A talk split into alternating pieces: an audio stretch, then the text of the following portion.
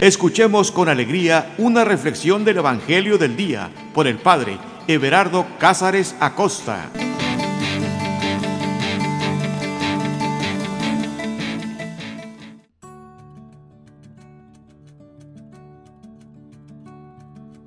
Carta de amor.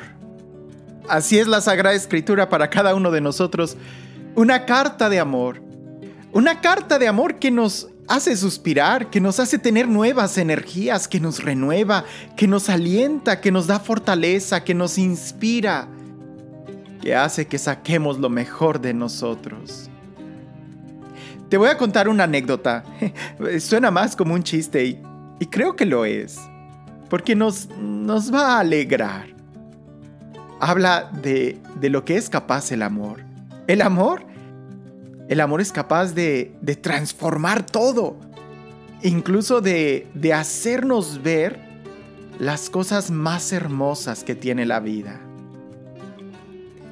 Cuentan que en un rancho, en aquel pueblo donde todavía las vacas eh, caminaban libremente en las afueras de las casas, donde las gallinas se posaban arriba de los tejados, donde todavía se cocinaba a leña, había una muchacha la tal María, Mari.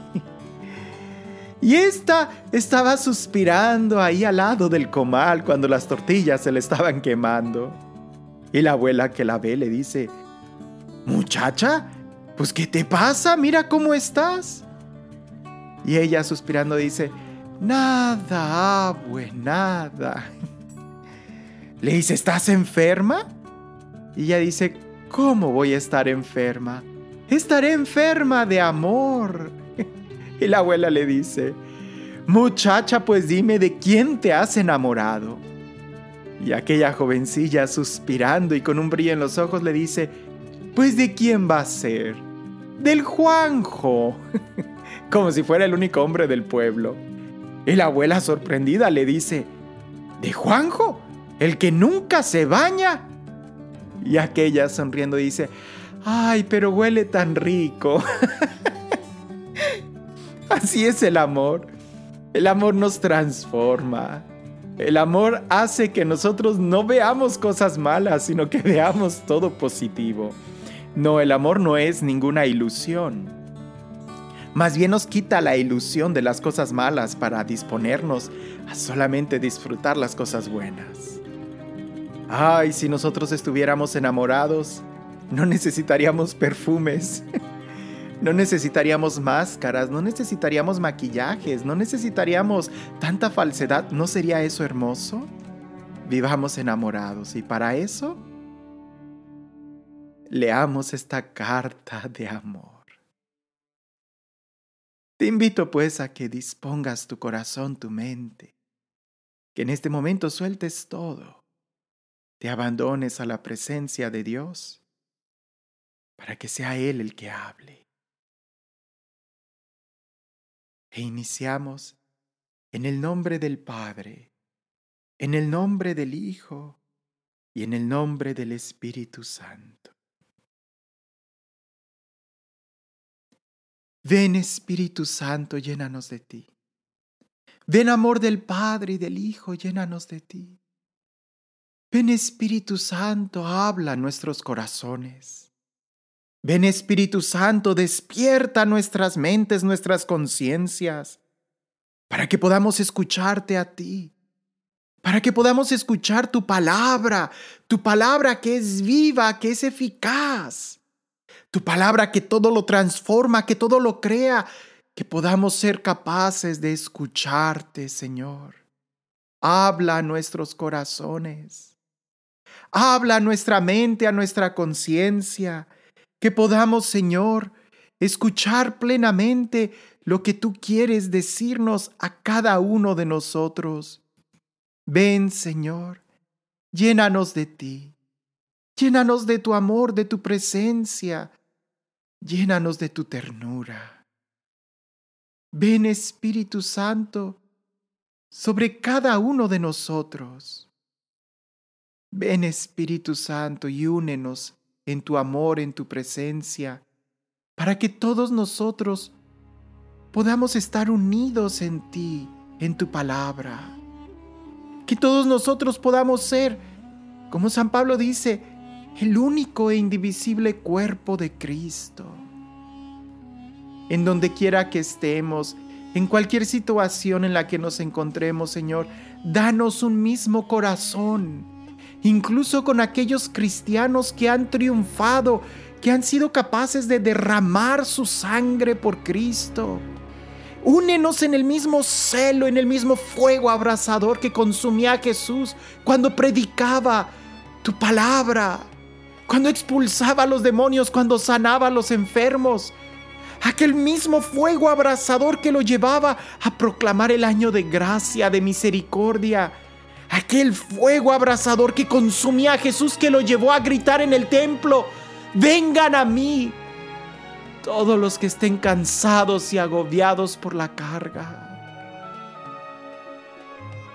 Que sea ese mismo fuego abrasador el que impulsó a Jesús incluso a dar su vida por nosotros. Ese mismo fuego que nos llene el día de hoy, aquí y ahora, a ti en donde quiera que estés y a mí aquí, para que juntos al escuchar la palabra de vida podamos vivirla. Ven Espíritu Santo, llénanos de ti. Llénanos de ti. De tu amor y de tu paz.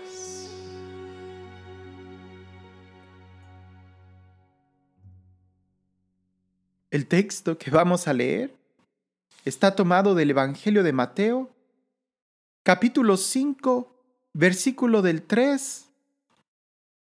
No, capítulo 5, solamente versículo 11. Mateo capítulo 5, versículo 11. Y dice así. Bienaventurados cuando os injurien, os persigan y mintiendo digan contra vosotros todo tipo de maldad por mi causa. Alegraos y regocijaos, porque vuestra recompensa será grande en el cielo. De la misma manera, persiguieron a los profetas antes de vosotros. Bienaventurados cuando os injurien, os persigan y, mintiendo, digan contra vosotros todo tipo de maldad por mi causa. Alegraos y regocijaos porque vuestra recompensa será grande en el cielo. De la misma manera, persiguieron a los profetas antes de vosotros.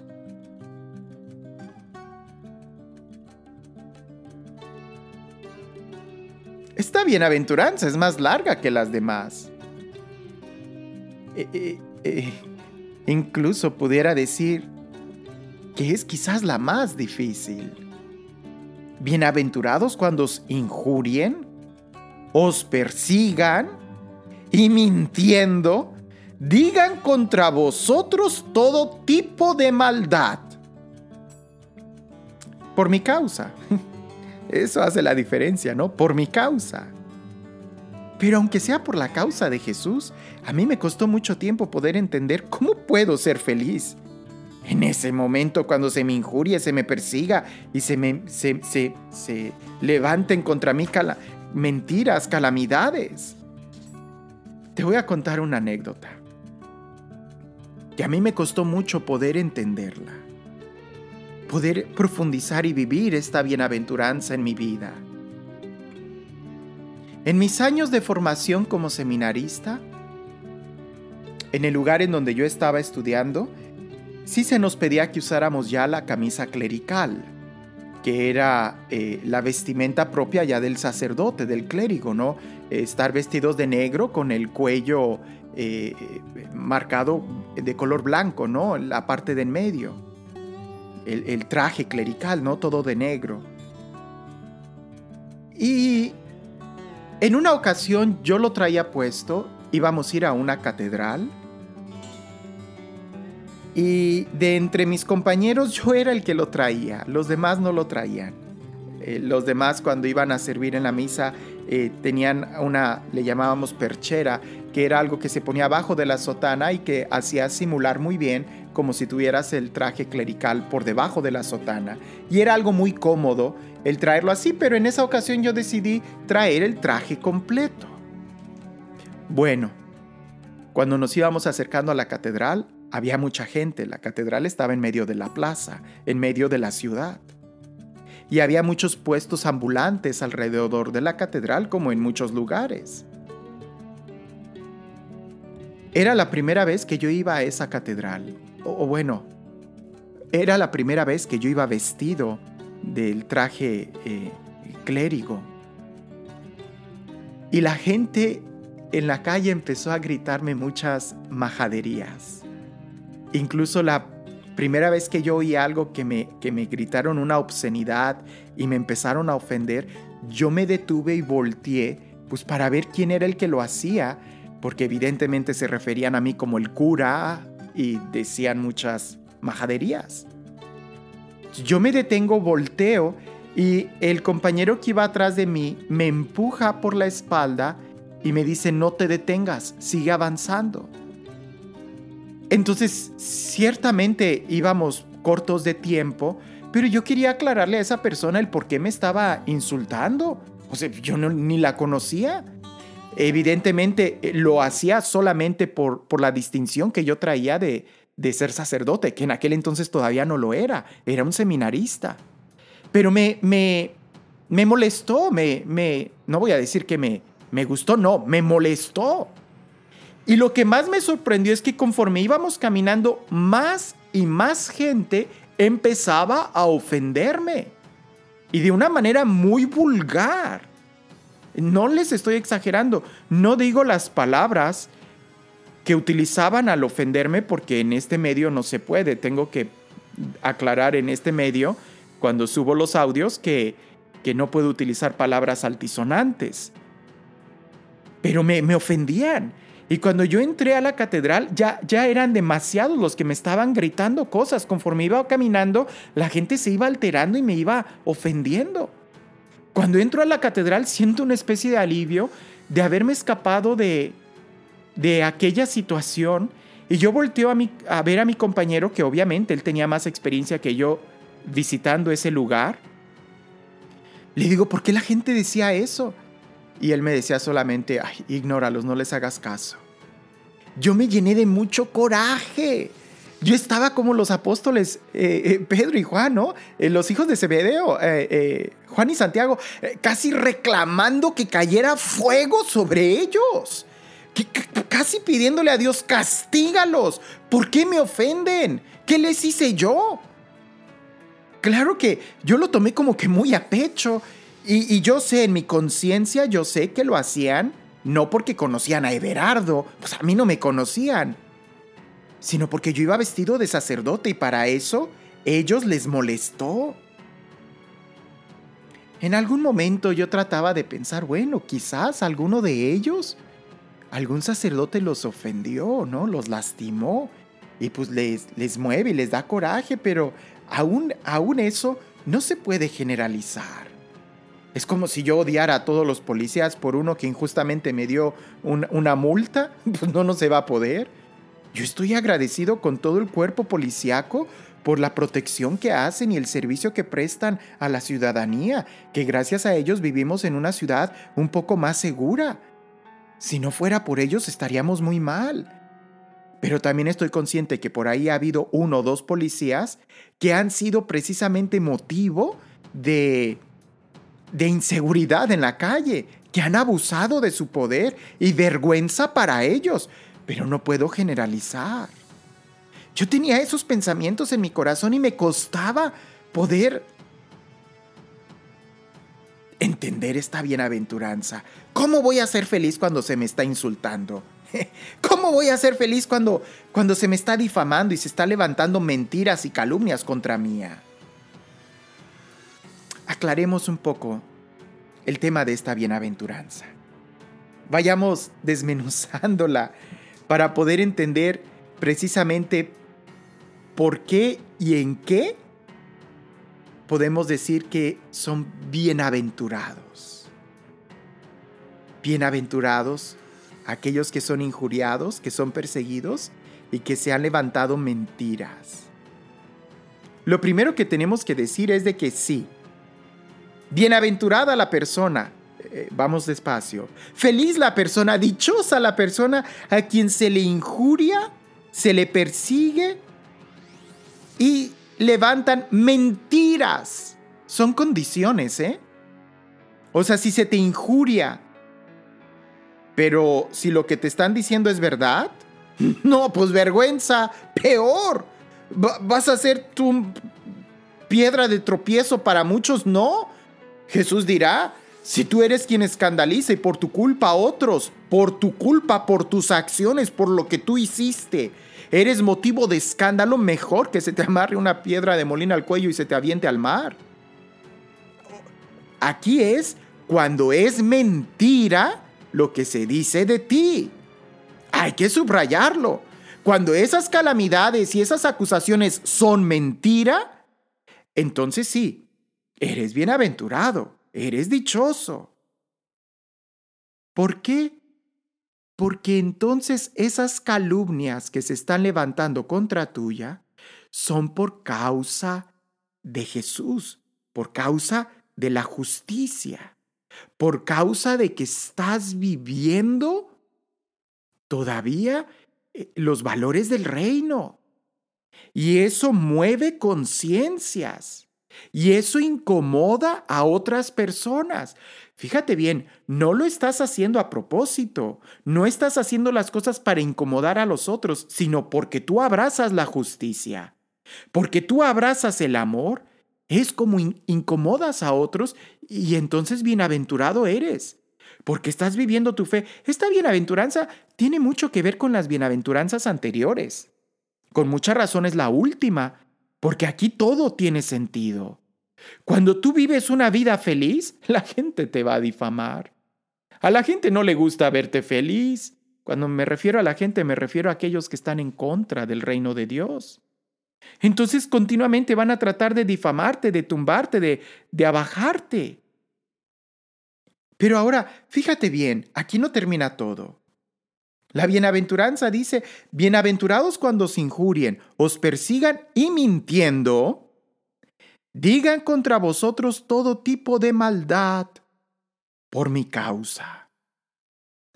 Continúa diciendo, alegraos y regocijaos, o sea, lo subraya, eh, estén felices y todavía alégrense más, regocíjense, porque vuestra recompensa será grande en los cielos. Aquí ya no nos está diciendo exactamente cuál es la recompensa. Es indescriptible, es grande, está mucho más allá de lo que podemos imaginar. En las otras bienaventuranzas se nos hablaba de mirar a Dios, de poseer el reino de los cielos, de ser consolados, pero aquí simplemente dice que será muy grande. No hay palabras para poder definir de qué manera nosotros vamos a ser recompensados. ¿Y por qué? ¿Por qué lo digo y lo sostengo de esta manera? ¿O por qué lo dice esta bienaventuranza así? Porque es precisamente esta bienaventuranza que nos une a Jesús en su pasión, en su muerte, en sus sufrimientos. De una manera natural, todos nosotros, todo ser humano, debiera de buscar la felicidad en una libertad de espíritu, buscando la justicia, teniendo hambre y sed por la justicia. Eso como que de manera natural a todo ser humano con inteligencia, capacidad y voluntad, debiera de buscar y aspirar la libertad. Pero esta bienaventuranza, esta bienaventuranza te propone algo más, incluso sufrir por Cristo. Y aquí estamos llegando a otra dimensión mucho más profunda. Cuando Jesús menciona esta bienaventuranza, dice, les dice a, a sus discípulos, porque de la misma manera persiguieron a los profetas anteriores a ustedes. Pero yo creo que ya Jesús estaba mirando que de la misma manera Él iba a sufrir. Y entonces sí, es ahí donde nosotros podemos entender más o menos este sentido pleno. Piénsalo de esta manera. Jesús dice que no quedará sin recompensa aquel que te dé un vaso de agua, solamente porque tú eres discípulo. Si Dios es capaz de recompensar a aquellos que a ti te ayudan, imagínate con qué clase de recompensa Dios te premiará a ti cuando tú seas capaz de sufrir como Él sufrió a causa del reino, a causa de la justicia, a causa de su nombre. Ahora tengo que ser muy honesto contigo, porque aquí no se trata de ser masoquistas, no se trata de decir, ay, entonces yo también quiero una recompensa muy grande, entonces voy a ir y buscar el sufrimiento. No, el cristiano no busca el sufrimiento. Lo tengo que decir. Eh, eh, ningún ser humano sano de su inteligencia va a buscar el sufrimiento. No. El cristiano no es masoquista. El masoquista es el que ama el sufrimiento. No. El cristiano no busca el sufrimiento. Por favor, si hay algún cristiano que busca sufrir, que busca el sufrimiento, hay que decirle que algo está mal en su mente. El cristiano no busca el sufrimiento, pero tampoco le huye. Son dos cosas diferentes. Una cosa es buscar el sufrimiento y otra cosa es que cuando tú tienes el sufrimiento frente a ti, le sacas la vuelta. No, el cristiano ni busca el sufrimiento, pero cuando el sufrimiento viene, tampoco le huye. Lo enfrenta con valentía, como un soldado. Un soldado no va a buscar la guerra. Pero cuando la guerra viene, no le huye, está de pie, firme, dispuesto para pelear.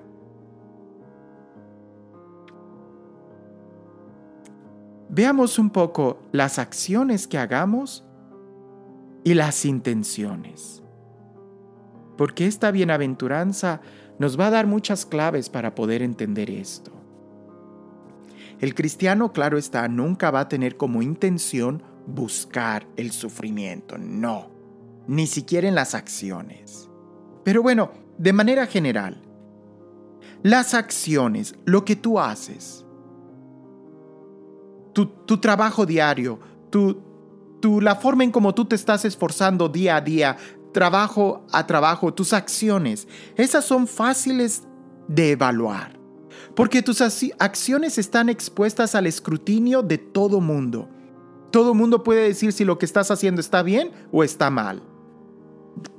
Baste con que hagas un pequeño examen y te vas a dar cuenta si es fácil poder mesurar o evaluar, verás si lo que estás haciendo está bien o está mal. ¿Verdad? Cuando estamos hablando de acciones. Pero cuando se trata de las intenciones, las intenciones son muy difíciles de evaluar. Primero, porque absolutamente nadie fuera de ti, eh, claro, excepto Dios, pero ningún otro ser humano puede revisar tus intenciones.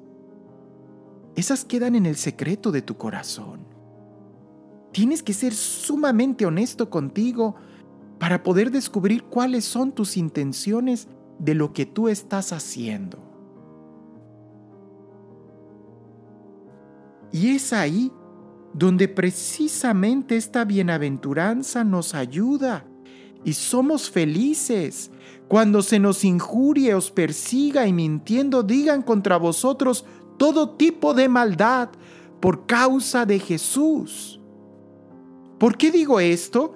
Porque este tipo de persecución, este tipo de, de mentiras que se levantan contra tuya, son precisamente la mejor oportunidad que tenemos para revisar nuestras intenciones. Sin momentos como ese, nosotros no pudiéramos ser honestos con nosotros mismos. Fácilmente nos engañaríamos buscando una comodidad y una vida fácil en el Evangelio y no realmente estarnos confrontando con el Evangelio. ¿Recuerdas la experiencia que te comenté cuando vestí yo de camisa clerical y que yo iba a entrar a la catedral y que todo mundo me estaba ofendiendo? Bueno, muchos me estaban ofendiendo. Me costó mucho poder ser honesto conmigo mismo y decirme, ¿por qué me dolió? Después yo oí otros comentarios de que las religiosas y, las hermanas, la vida consagrada, todavía ella es más difícil porque van al mercado así vestidas de monjitas. Y que hubo personas, me contaron que a una hermana una persona que estaba al lado de ella le escupió en la cara y le dijo muchas cosas negativas. Y la hermana nada más se limpió el salivazo de su rostro con el propio hábito y, bajando la mirada siguió caminando. ¿A qué voy? ¿En qué momento, en qué momento esto puede ser una bienaventuranza? que cuando yo estuve en mi habitación de rodillas, después de mucho tiempo de estar orando al Señor y diciéndole, Señor, sácame este sentimiento de mi corazón. Aunque yo no conocía a esas personas, les guardaba una especie como de, de sentimiento negativo.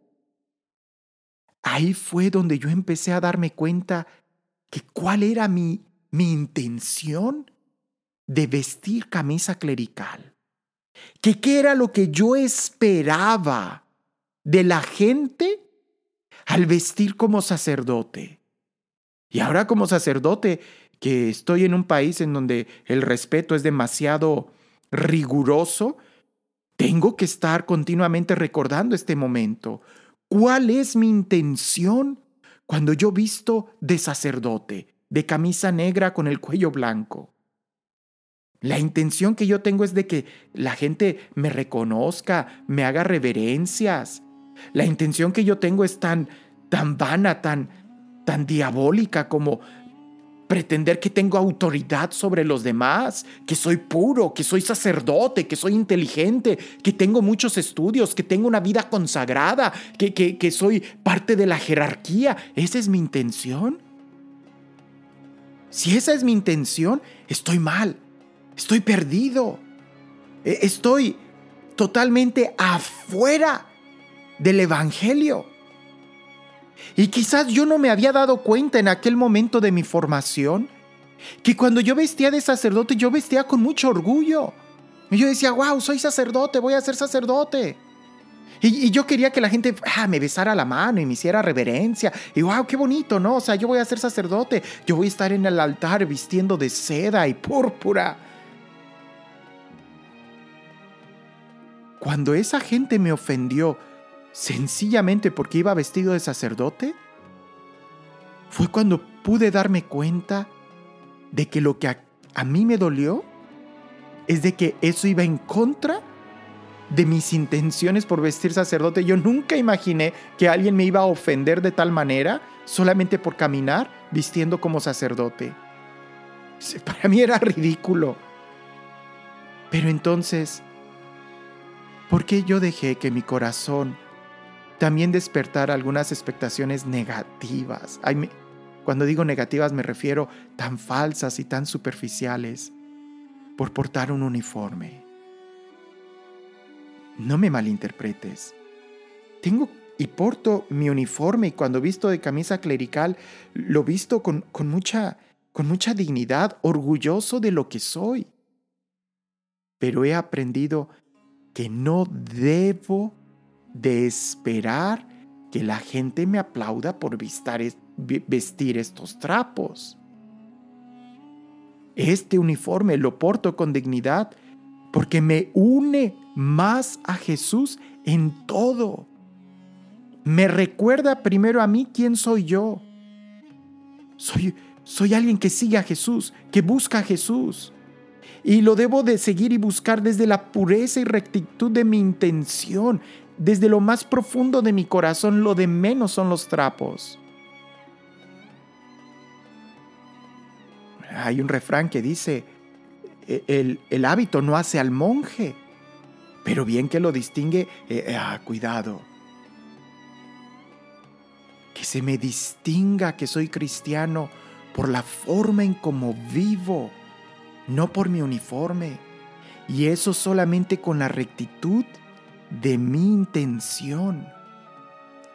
La persecución, querido hermano, nos ayuda a revisar las intenciones que llevamos en nuestro corazón. Si nunca hubiera alguien que nos ofenda, si nunca hubiera alguien que nos difame solamente por ser de Cristo, quizás estaríamos solamente actuando como cristianos sin serlo. Viviríamos quizás nuestra fe como un barniz y no realmente eh, llevándola a lo más interno de nuestro corazón la persecución, las difamaciones y todo esto cuando es mentira.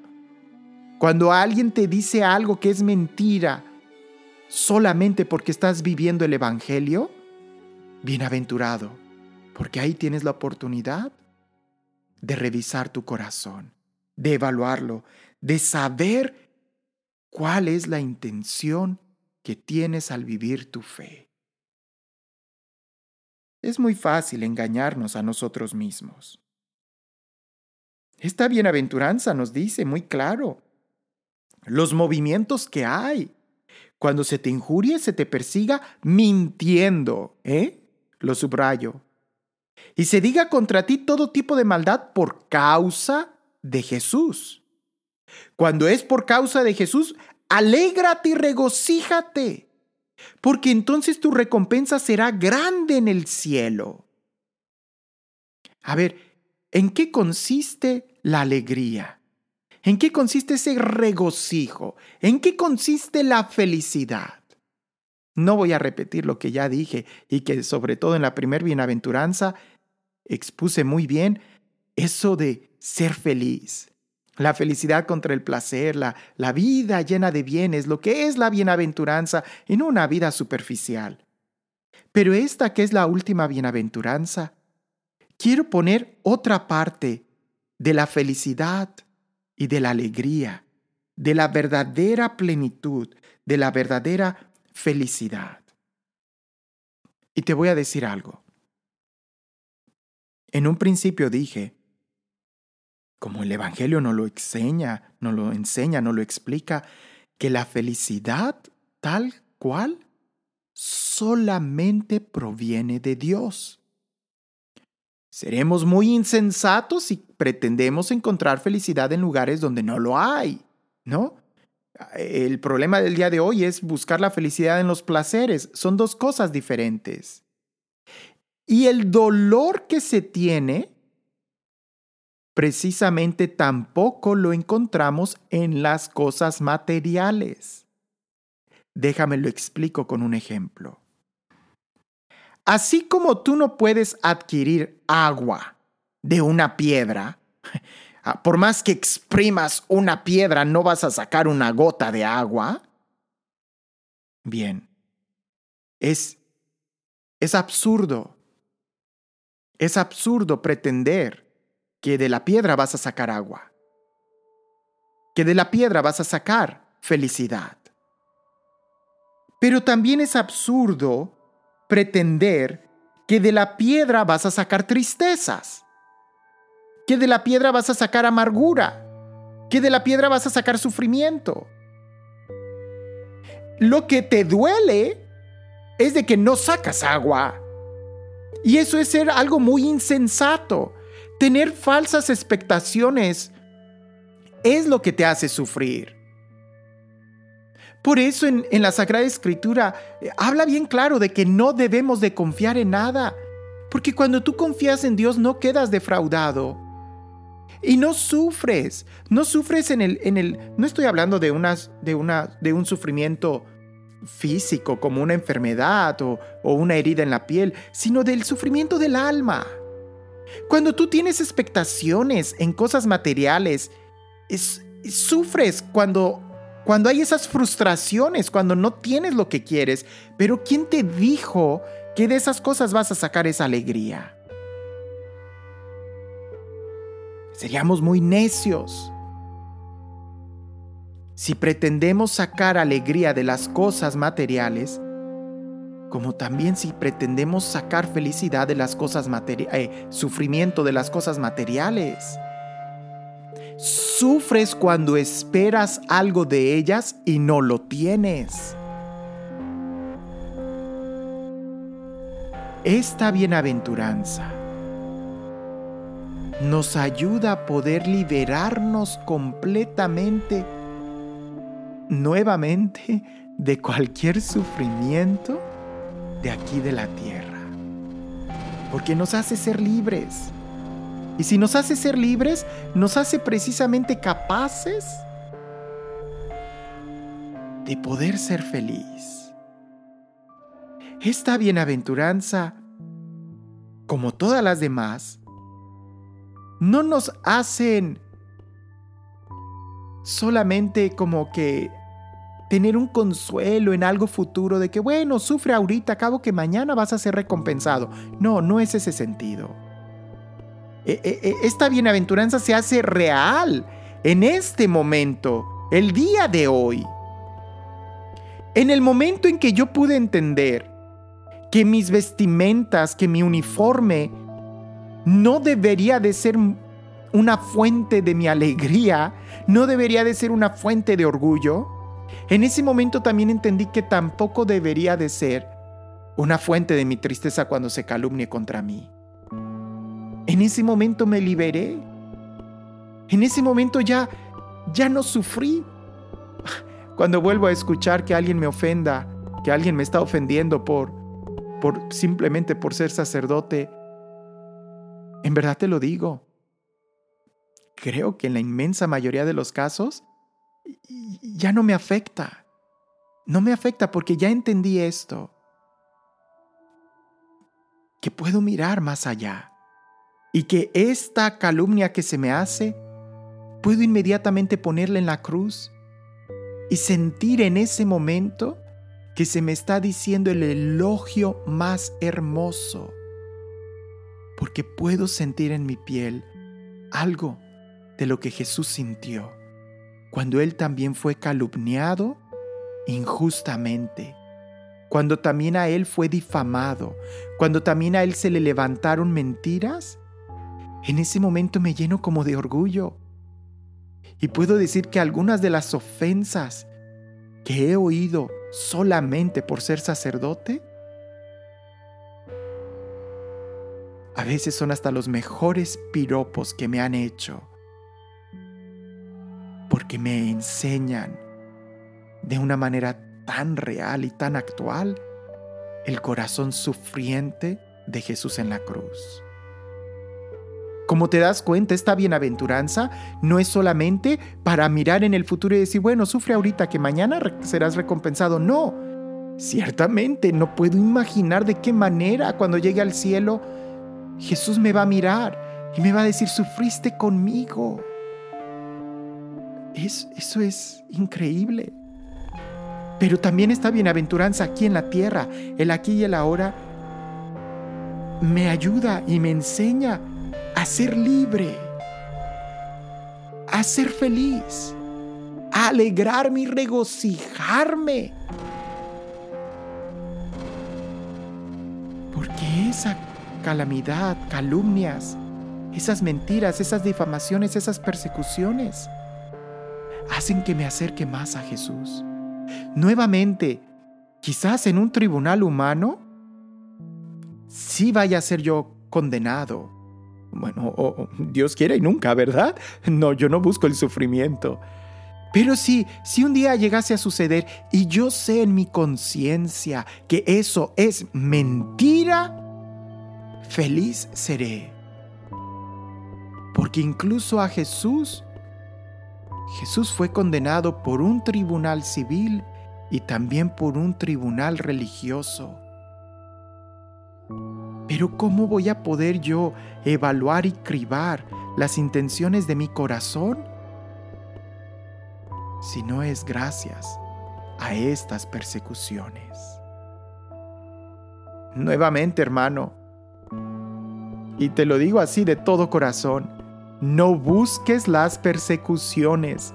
El cristiano no busca el sufrimiento, pero cuando éste viene tampoco le huye, porque el cristiano es aquel que está listo para el momento del combate, porque sabe que la victoria ya le pertenece.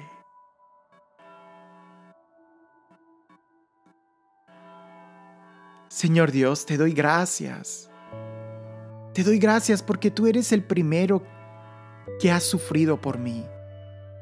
Te doy gracias porque tú fuiste el primero en enseñarme el amor. Porque tú fuiste, Señor, el primero en amarme, en sufrir por mí.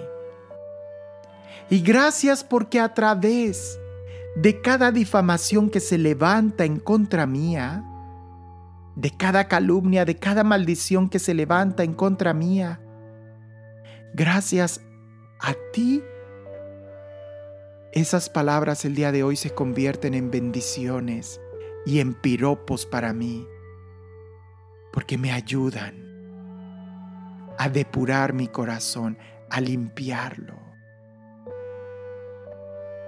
Hoy entiendo aquel texto, Señor, que dice, Hijo mío, si quieres servir al Señor, prepárate para la prueba.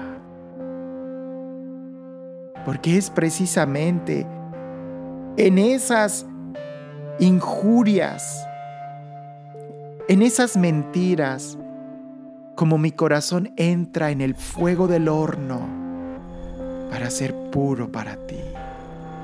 Y eso, Señor, es mi alegría.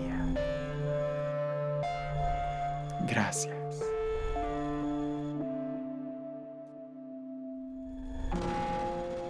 El Señor esté con ustedes. Y la bendición de Dios Todopoderoso, Padre, Hijo y Espíritu Santo descienda sobre ustedes y permanezca para siempre.